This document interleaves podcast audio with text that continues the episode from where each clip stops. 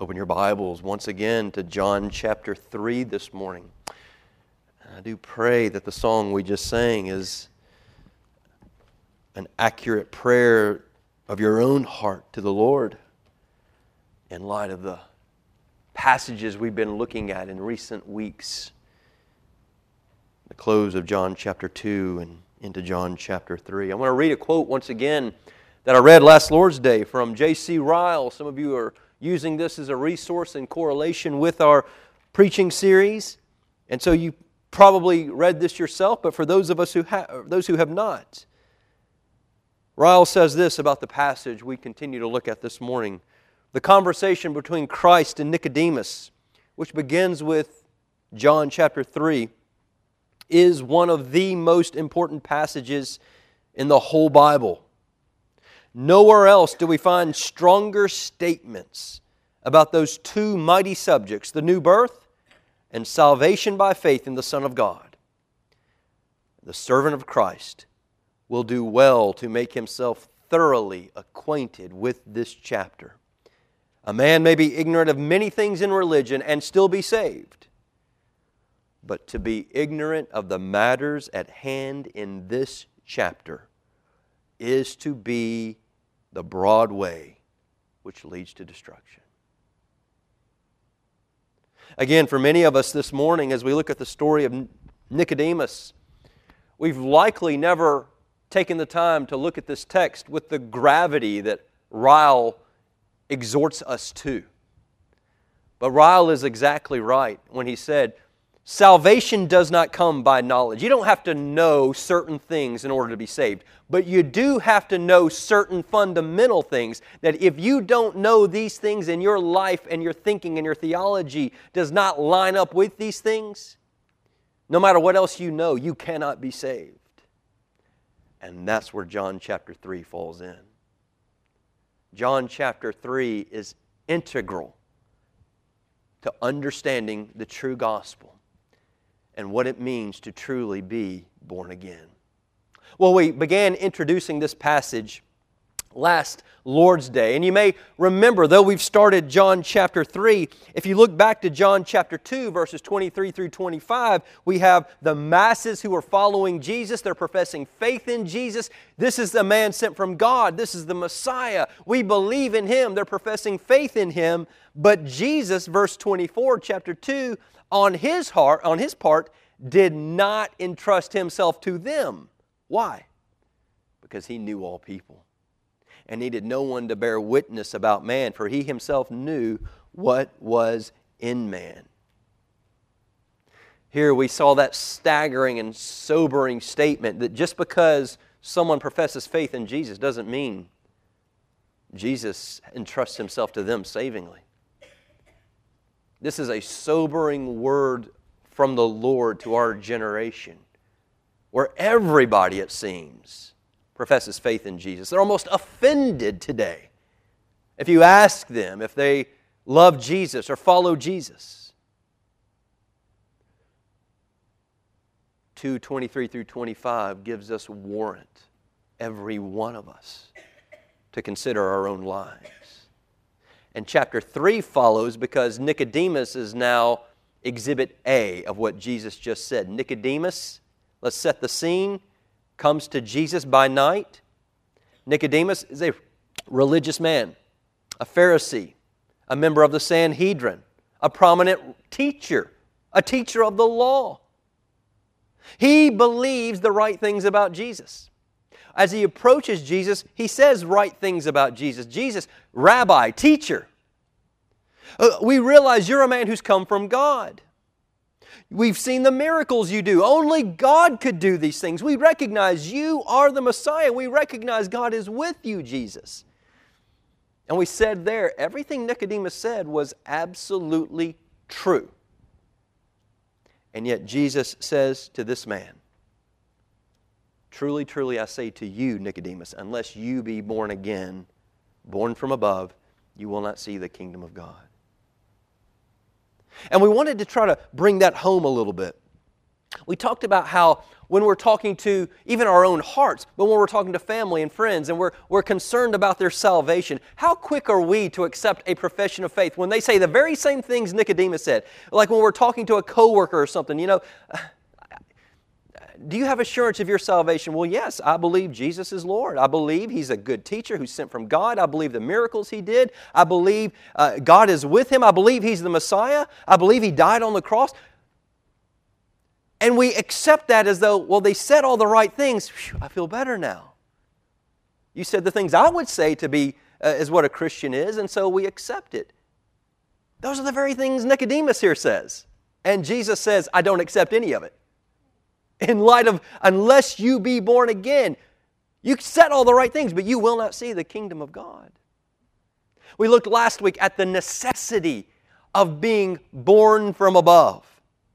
Because, in spite of all the right answers Nicodemus had and the right things he had to say about Jesus, three times Jesus says to him, verse 3 Truly, truly, I say to you, man who knows all the right answers, and just profess faith in me, unless one is born again, you cannot see the kingdom of God. Verse 5, again, Jesus answers him, Truly, truly, I say to you, Nicodemus, Unless one is born of water and the Spirit, he cannot enter the kingdom of God. And again, down at verse 7 Do not marvel that I said to you, You must be born again. Member of the Sanhedrin, man who knows all the right things, man who teaches Sunday school, man who preaches, you're a teacher of the law. He comes to Jesus. Jesus is very clear to Nicodemus about the necessity of being born again. And that's what we looked at last Lord's Day from verses 1 through 3. This morning, we turn our attention to verses 4 through 8 and focus upon another aspect of being born again. Truly born again, born from above. And this morning, we look at the impossibility of being born again. Now, let me clarify that. The impossibility of being born again by your efforts. The impossibility of being born again by your efforts. That's the title of the message this morning. And just to, here's what the message is you cannot make yourself born again. You can't do it. There is no, nothing you do, zero. Look up here. See this zero, nothing. Absolutely nothing you can do to accomplish what only God can do. God and God alone gives the new birth. The work of God in the soul of man is required for the salvation of the soul. Salvation is solely the work of God. And this is one of those things Ryle is saying. You don't have to know everything to be a Christian, but you have to know and understand, and your life has to reflect this, or you cannot enter the kingdom of God because that's exactly what Jesus is telling Nicodemus. So, once again, verses 4 through 8, we're learning that to be born again is wholly, W H O L L Y, entirely the work of God. And we're going to see the reasons why. Let's read the text together. Looking together, John chapter 3. I'll begin reading in verse 1. Now there was a man of the Pharisees named Nicodemus, a ruler of the Jews. And this man came to Jesus by night and said to him, Rabbi, we know that you're a teacher come from God, for no one can do the signs that you do unless God is with him. And Jesus answered him, Truly, truly, I say to you, unless one is born again, he cannot see the kingdom of God. And Nicodemus said to him, How can a man be born when he's old? Can he enter a second time into his mother's womb and be born? And Jesus answered, Truly, truly, I say to you, unless one is born of water and the Spirit, he cannot enter the kingdom of God. That which is born of the flesh is flesh, and that which is born of the Spirit is spirit. Do not marvel that I said to you, You must be born again. The wind blows where it wishes, and you hear its sound, but you do not know where it comes from or where it goes. So it is with everyone who was born of the Spirit, the Holy Spirit. Verse 9 Nicodemus said to him, How can these things be? And Jesus answered him, Are you the teacher of Israel? And yet you do not understand these things? Truly, truly, I say to you, we speak of what we know and bear witness to what we have seen, but you do not receive our testimony. If I have told you earthly things and you do not believe, how can you believe if I tell you heavenly things? No one has ascended into heaven except he who descended from heaven, the Son of Man. And as Moses lifted up the servant in the wilderness, so must the Son of Man be lifted up, that whoever believes in him may have eternal life. Well, once again, let's seek the Lord. Father, we come to you today. We are Nicodemus, every one of us, in need of a salvation that only you can do. Father, give us eyes to see, give us ears to hear, give us hearts to believe. Overcome the resistance of our flesh. Help us to understand the gospel of God that we might forsake everything, all of our efforts, all of our knowledge, all of our works, all of our self righteousness, all of our efforts to keep the law. And we might look solely to Christ. In Jesus' name, amen the impossibility of being born again by your efforts.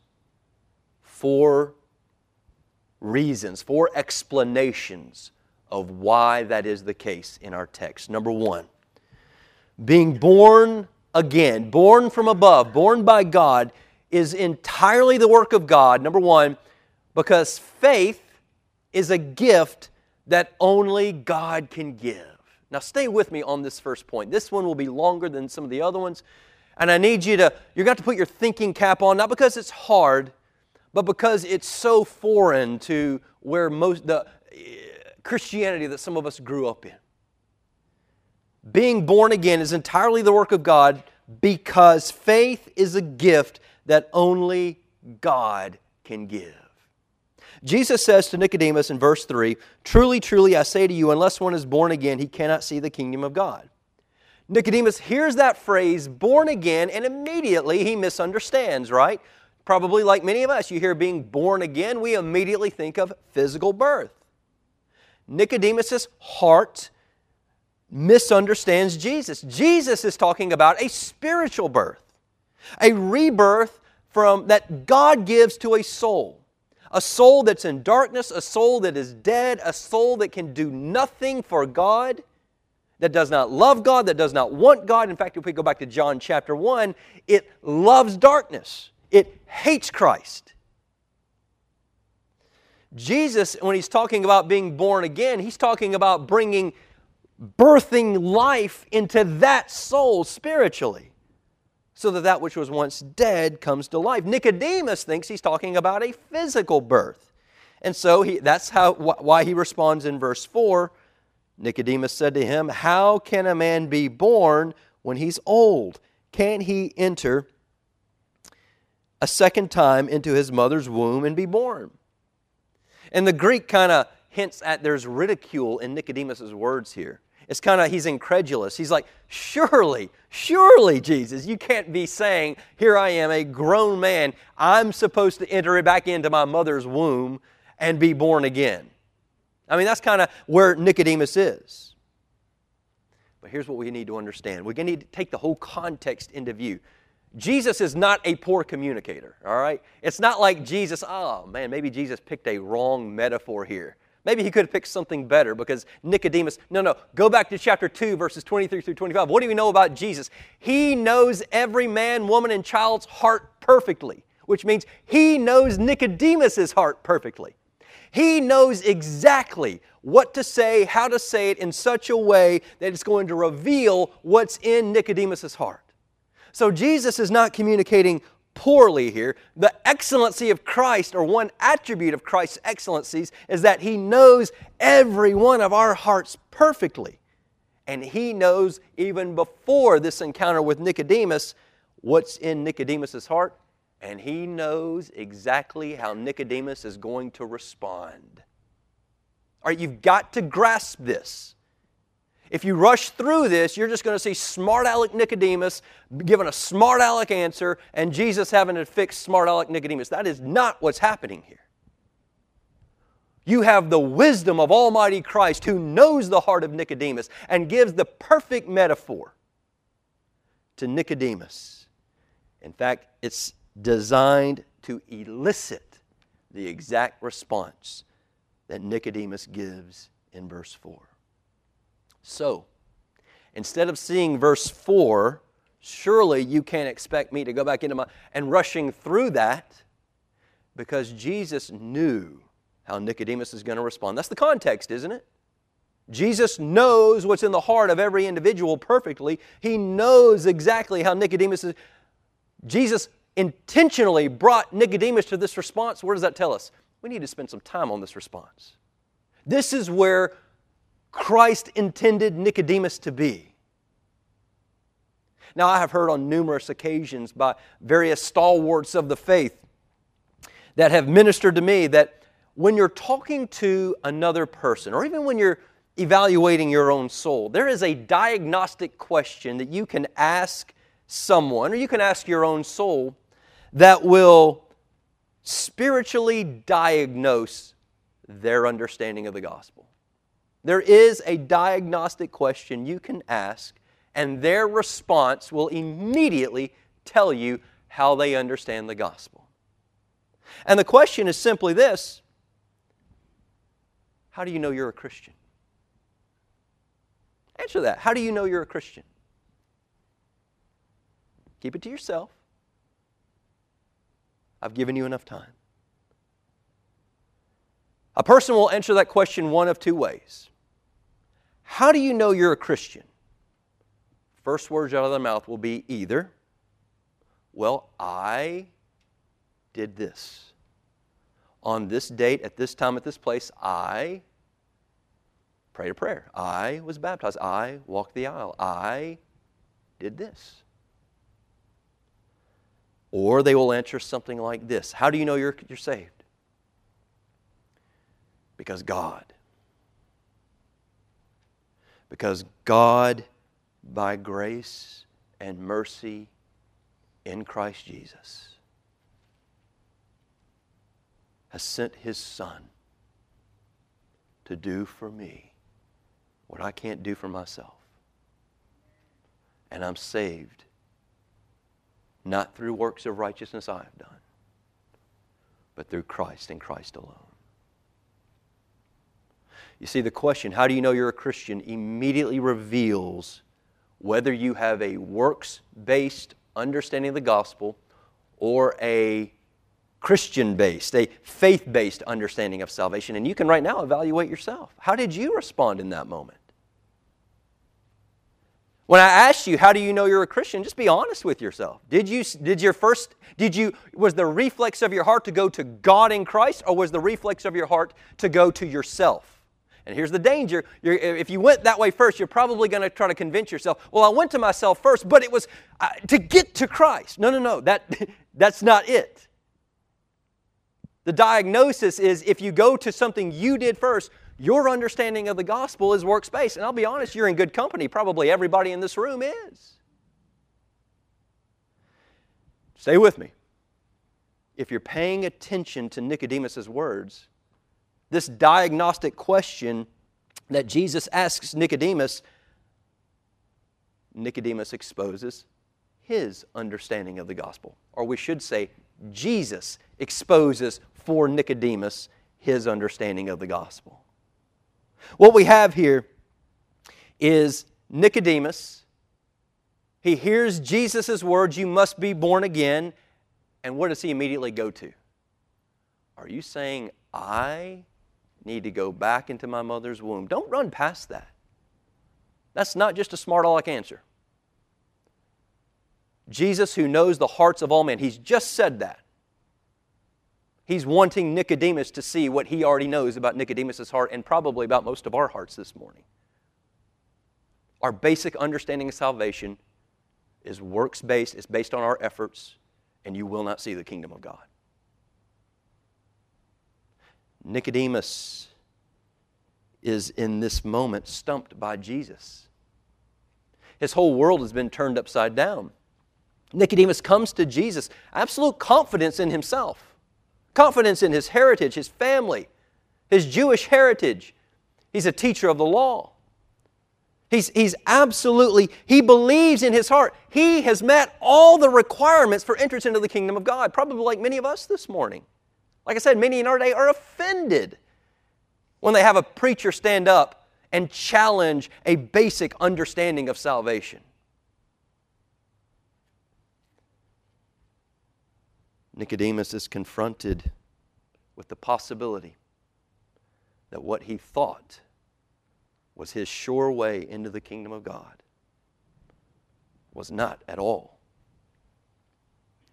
And Nicodemus is confronted, there is an alternative way, the only way to gain access into the kingdom of God. It is to be born from above. Nicodemus, let's be honest, probably like some of us this morning, did not have a category for this in his life. Some of you, I anticipate, are hearing this and you're cringing and you're shrugging your shoulders and you're probably trying to, trying to convince yourself, I'm crazy and you're right. And I will just turn you to J.C. Ryle and say, that's a dangerous game to play. You get into the text. You get into the text and see what the Lord is doing here.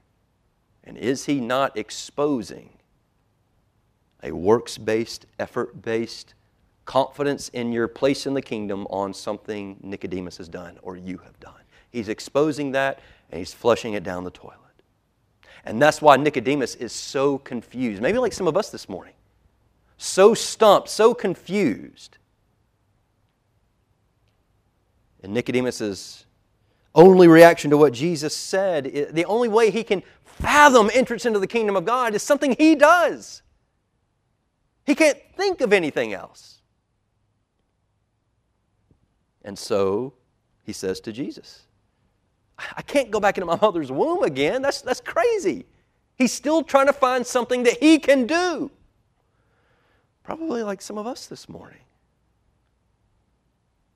Let's pause here for just a moment.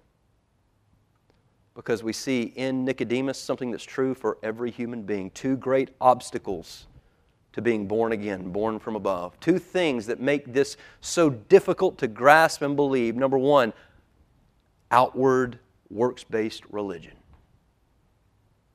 Growing up in a generation, a culture, and this has been true of our American landscape, the Christian landscape, for the better part of probably 150 years, 200 years. We were born into a Christian culture that focused upon outward, externals outward morality. Go to church. Do this. Do that. Don't overthink it. It doesn't matter if your soul's not into it. Just you do it. You go. That's a religion that is not from God. I mean, you know that if you just stop and think about it. Jesus, among the seven churches in Asia Minor, is going around. That church is gathered, they are doing. But what does he say? I spit you out of my mouth. Why? Because I'm looking at your heart. I look at your heart, and your heart is dead to me. Dead to my word, dead to the work of my spirit. But we've grown up in a generation of, of religion where all we know is you just you play a part in a play. You go to church. You do church stuff.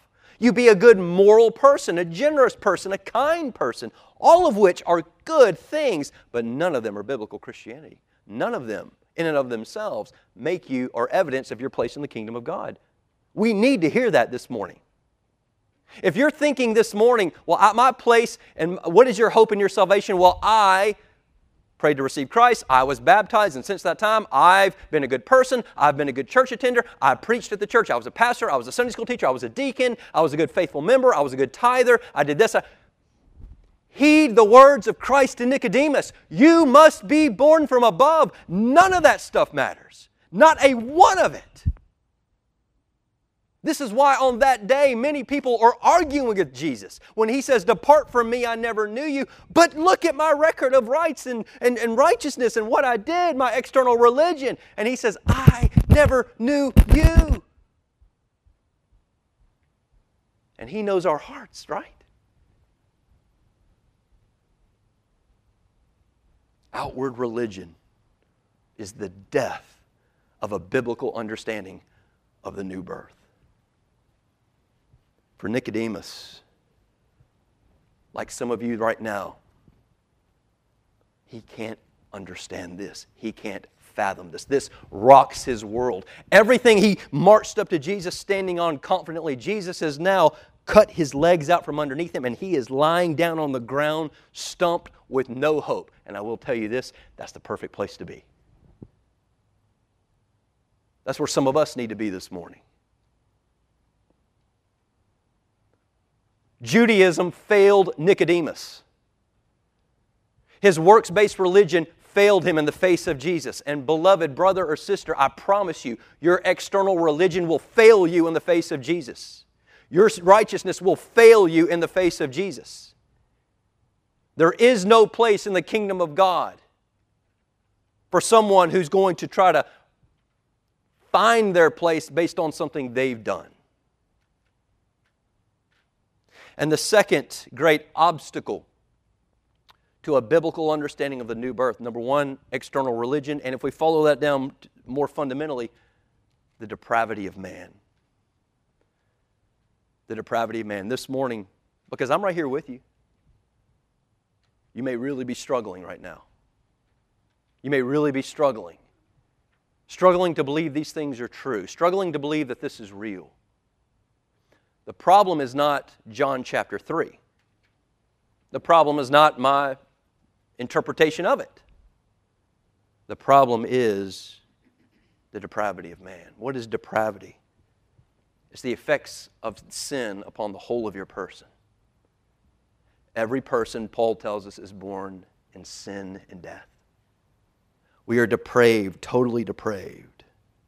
And sin affects everything that we are and everything that we do. Every facet, every faculty of our mind, of our thinking, is corrupt with sin, it's polluted by sin. You can't do anything or touch anything, even religion, and it not be tainted with your sin, which is why external religion is no key into the kingdom of God. Nicodemus needed to hear this, and we need to hear this too. All of our minds, all of our thoughts, all of our opinions, all of our beliefs, they are depraved. We live in a day today where we, especially as we mature and grow, we think we've reached a point, I've got a good idea, I've got a good clue on things. Your thinking is always tainted with depravity, with sin, always. All of your heart, your feelings, your emotions is corrupted by sin. All of your actions, the things you do, the, the things you accomplish, everything is corrupted by sin. And I hope you can see in this conversation between Jesus and Nicodemus, Nicodemus' fundamental problem, yes, his, his, his tie to his religious system and thinking that would save him, but more fundamentally, the reason he's stumped by Jesus, the reason he can't understand this, the reason he's so turned upside down is because of the presence of sin in his life. He has no mental category for salvation by grace, salvation that's not something he does.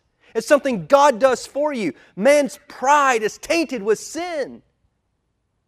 And we want to create a God sinfully that's more accommodating to us. Nicodemus is dumbfounded, like many of us may be this morning. Not because we're not intellectually smart enough to handle this, because of sin. Sin that pollutes our thinking, and sin resists God, it resists His gospel, it resists His ways. The point here is this. Hidden in verse 4 in Nicodemus' response is this I got to do something to enter the kingdom. But I can't enter my mother's womb a second time, can I? So, what do I do? He's searching, he's grasping, which is the natural inclination of man. Even you this morning may be searching, well, what do I do?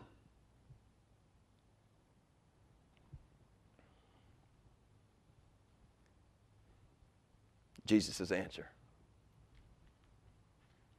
Nothing. And, beloved, I promise you, I know some of us this morning, you're, you're going to wrestle with that. You're going to cringe at that. I can't go to my mother's. What do I do? Answer Nothing. To quote Ryle, I keep going back to Ryle because many of us are, are, using him, but we could turn to others as well. But Ryle says this there is nothing which the heart of man in every part, in every age of the world, is so slow to understand as the work of the Holy Spirit. Because this is Jesus' response to Nicodemus in verse 4. I can't enter my mother's womb. What do I do? Nothing. Salvation is a gift of God.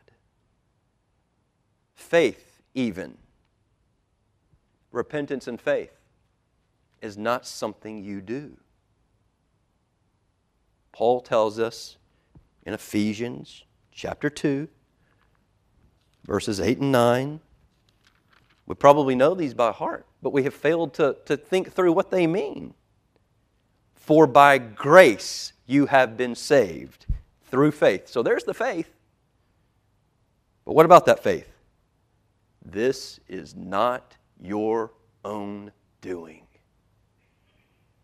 You've been saved by grace through faith, Paul says, but that faith is not your own doing. Where does it come from? It is the gift of God, not a result of works. So it's not like God looks down and says, hmm, this person's so close, so close.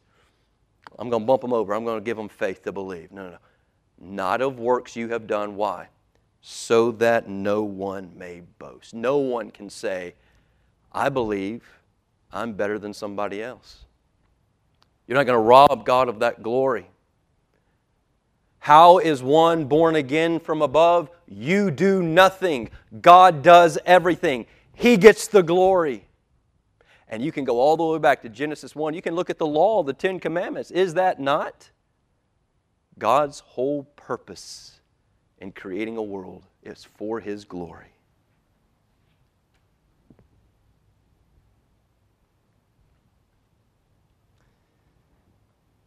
Paul tells us as he ministers this gospel around to different areas, probably like some of you this morning. Slow to believe, slow to receive. Paul, right now, as he's ministering, he's, he's going around and, and, and ministering, and people are having difficulty believing. And here's Paul's own explanation. Listen to me. If you're having difficulty this morning, here's the reason why. Paul says in 1 Corinthians 2 a natural man does not accept the things of the Holy Spirit of God, for they are foolishness to him. And he cannot understand them. So if you're struggling this morning, you're in good company. The natural man can't understand these things because Paul says they are, quote, spiritually appraised. When we confront people with this gospel, there's always going to be difficulty and confusion. Why? Because we're, the gospel goes against every fiber of their being. This morning, right now, maybe this what Jesus is presenting to Nick, maybe it's going against every fiber of your being. Scripture says you and I are helpless and hopeless and can do nothing. We're dead in trespasses and sins. The Bible says there's nothing good within us. There's nothing, no desire for God within us. Sin has separated us from God. We don't long for God. We don't want God. So, how does anyone ever profess faith in this Christ? The work of God, the grace of God.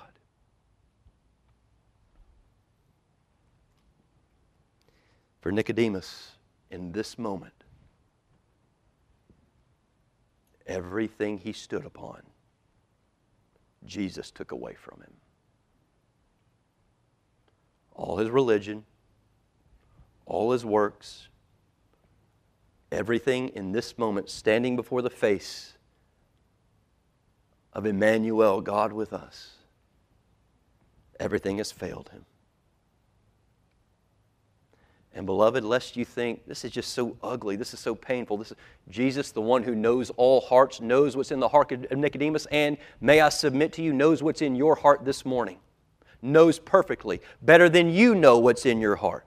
He frames this in such a way that brings Nicodemus to this place. He's got to be confronted with his whole understanding of a right relationship with God is flawed, it's faulty, and it will not lead to eternal life. It will lead to eternal damnation.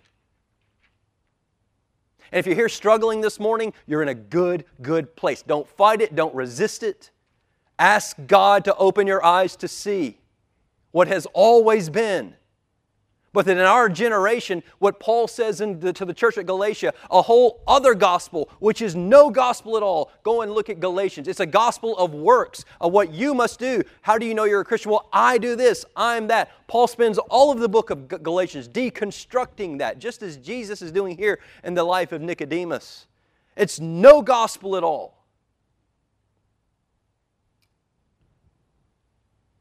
What you and I need to enter the kingdom of God, humble yourself in here. What you and I need to enter the kingdom of God, you and I cannot obtain ourselves. Only God can do it. And it's, it's, hitting us in the face right here. And what I find astounding in passages like this, when we spend time here and how irate people get about this sometimes, this is not, this is not the first time this has come up. Even in John's own gospel, he's, he's, he's already spoken about this in John chapter 1. To all who did receive Christ, who believed in his name, he gave the right to be children of God, who were born, not of blood, nor of the will of the flesh, nor of the will of man, but of God. Those who received him, who did profess faith in his name, how did they get there? They were born of God. So, John chapter 3 is simply, uh, again, he's restating what he's already said. And if you go back and read the Old Testament, the New Covenant promises, this is exactly what God promised through his prophets he was going to do through the Holy Spirit and the salvation of an individual. Children of God are born of God. Not of blood, not of the will of the flesh. God's the one who births them, gives them the new birth. Faith is a gift of God, repentance is a gift of God.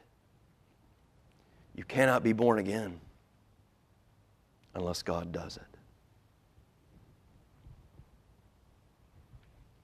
It's not something we do, it's not something we choose.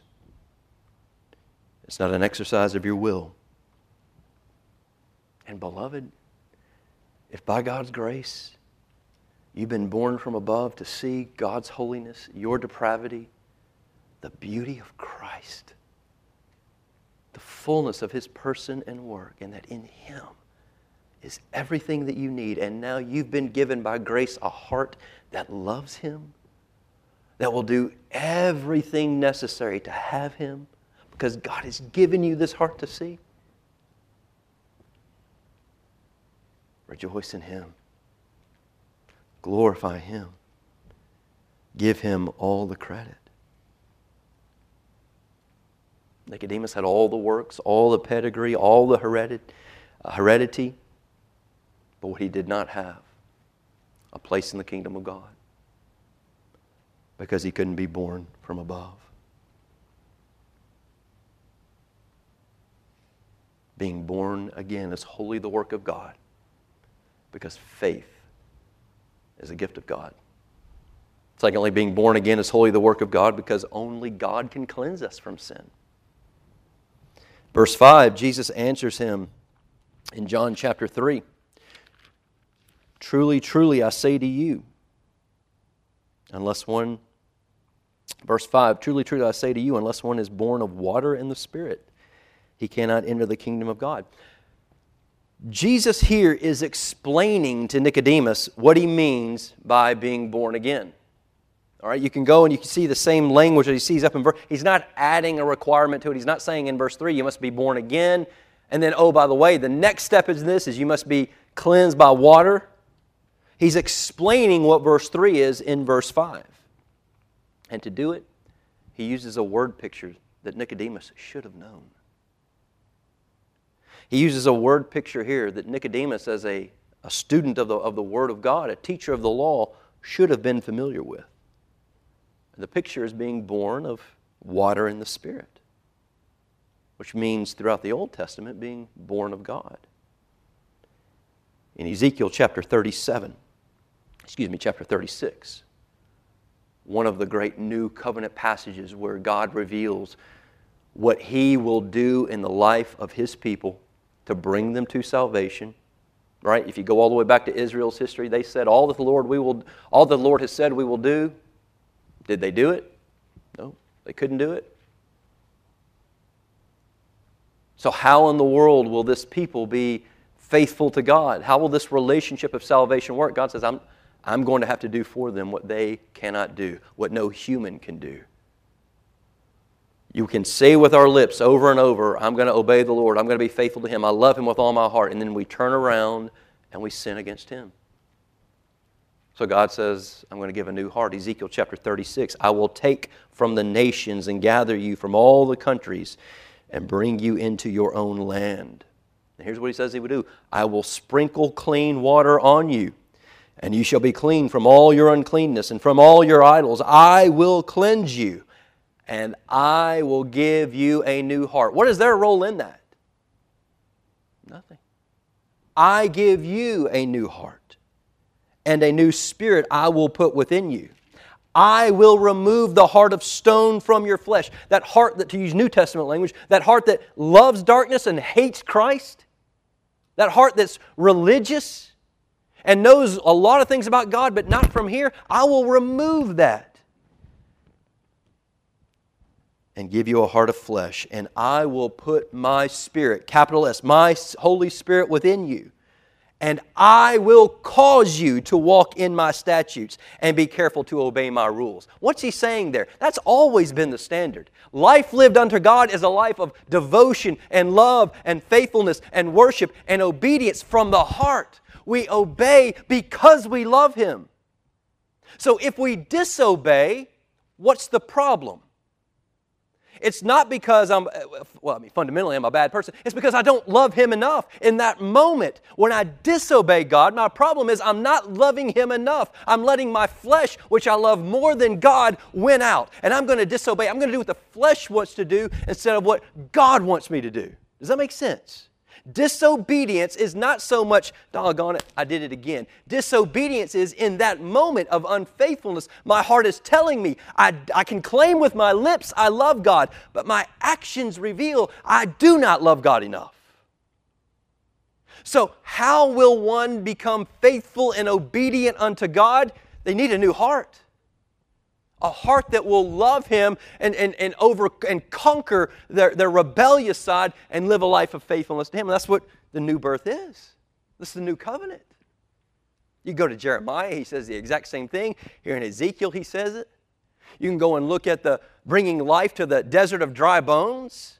That's exactly, that's a, a metaphor of what he's talking about here. When the Spirit breathes life into those dead bones, understand those dead bones are you and me. And He brings a new heart that will cause you to walk in my statutes, to love me. Because the heart I give you is a heart that loves me. Where do you get that heart from? You don't get it from me. You don't get it from going to church. You don't create it yourself. Where, where does God Himself say they're going to get the heart? He says, What? I will remove the old one, and I will put this one inside of you. I just read from Ezekiel. That is not the first time Jesus has, has talked about that. That's been all throughout the Old Testament. And he comes to Nicodemus. You say you're a teacher of the law, and you don't understand what I'm saying? Right? Skip down. Isn't that what Jesus says? How can these things be? Is what Nicodemus asks him in verse 9. And Jesus just confronts him.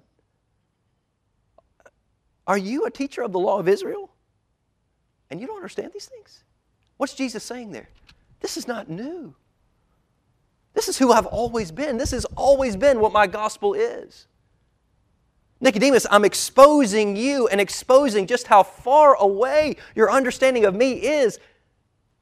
This has been in this book from the beginning. Those of us who've read through the Bible, we have read this countless times. And Jesus is asking us, have you not understood what the gospel is? What must you do to be saved? You're, you're saying, I did this, I did that. How have you not understood this? I've told you.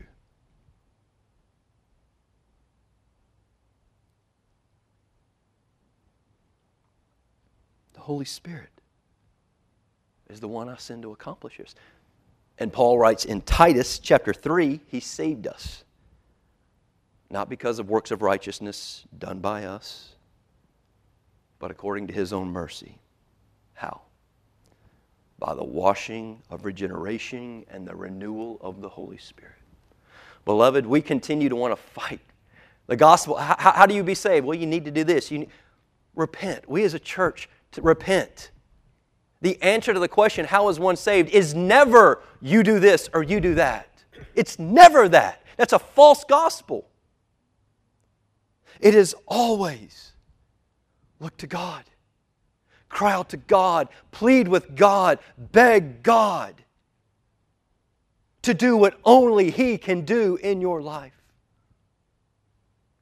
And I promise you, if someone is even beginning to ask those questions, it's not because they're becoming spiritual. It's because God is already at work in their life in various ways.